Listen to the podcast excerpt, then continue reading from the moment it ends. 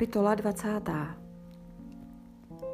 A stalo se v jednom z těch dnů, kdy učil lid v chrámě a zvěstoval evangelium, že k němu přistoupili velekněží a učitelé zákona se staršími a řekli mu, pověz nám, v jaké pravomoci to činíš.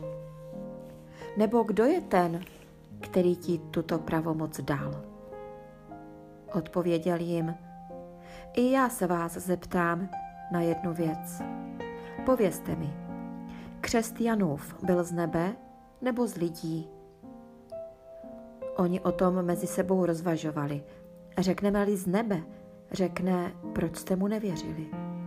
Řekneme-li však z lidí, všechen lid nás bude kamenovat, neboť je přesvědčen, že Jan byl prorok. I odpověděli, že nevědí, odkud. A Ježíš jim řekl, ani já vám nepovím, v jaké pravomoci to činím.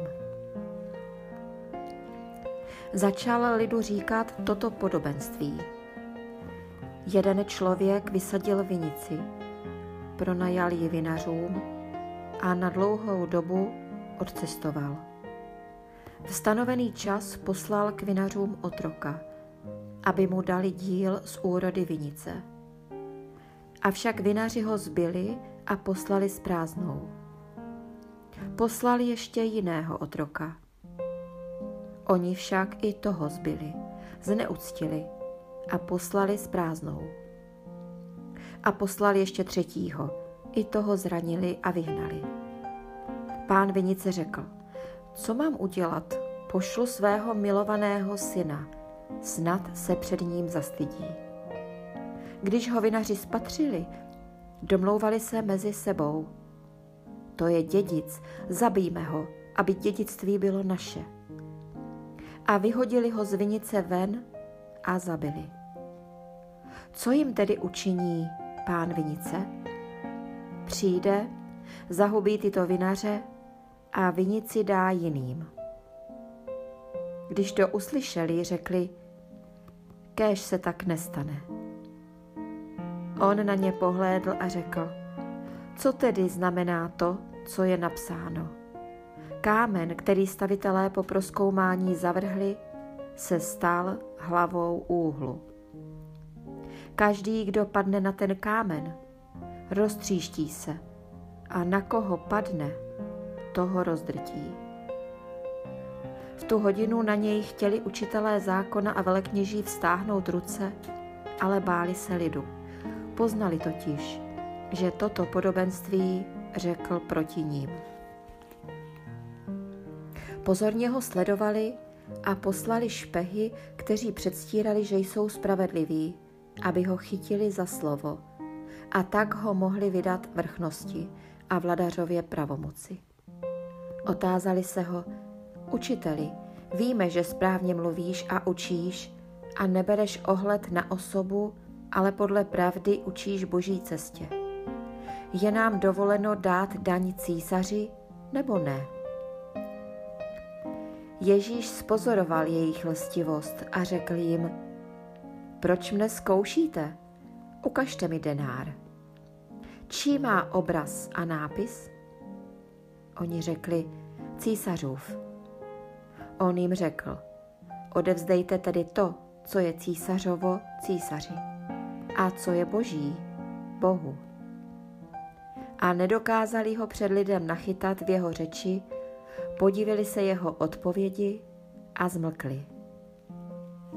Přišli někteří ze Saduceů, kteří popírají vzkříšení a zeptali se ho. Učiteli, Mojžíš nám napsal, že zemřeli něčí bratr, který má ženu a je bezdětný, aby si tu ženu vzal za manželku jeho bratr a vzbudil svému bratru potomka. Bylo tedy sedm bratrů. Oženil se první a zemřel bezdětný. Stejně i druhý. Také třetí si ji vzal a stejně všech sedm. Nezanechali děti a zemřeli. Nakonec zemřela i ta žena. Komu z nich bude tato žena patřit po vzkříšení? Vždyť všech sedm jich mělo za ženu.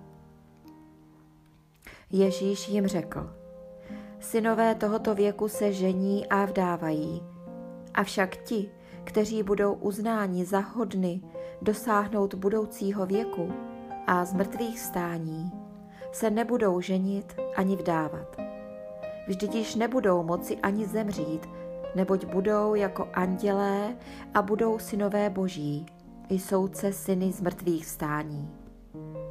A že mrtví vstávají, ukázal i Mojžíš při keři, když nazývá pána Bohem Abrahamovým, Bohem Izákovým a Bohem Jákobovým. Bůh není Bohem mrtvých, ale živých, neboť všichni žijí jemu. Někteří z učitelů zákona na to řekli, učiteli, dobře jsi to řekl. A už se ho neodvažovali na nic ptát. Řekl jim, jak mohou říkat, že Kristus je Davidovým synem? Vždyť sám David v knize Žalmů říká, řekl pán mému pánu, seď po mé pravici, dokud nepoložím tvé nepřátele za podnož tvých nohou. David ho tedy nazývá pánem. Jak pak tedy je jeho synem? Když všechen lid poslouchal, řekl svým učedníkům, mějte se na pozoru před učiteli zákona, kteří se chtějí procházet v dlouhých řízách. Mají rádi pozdravy na tržištích, přední sedadla v synagogách a přední místa na hostinách. Výjídají domy vdov a okázale se dlouho modlí. Ti dostanou větší trest.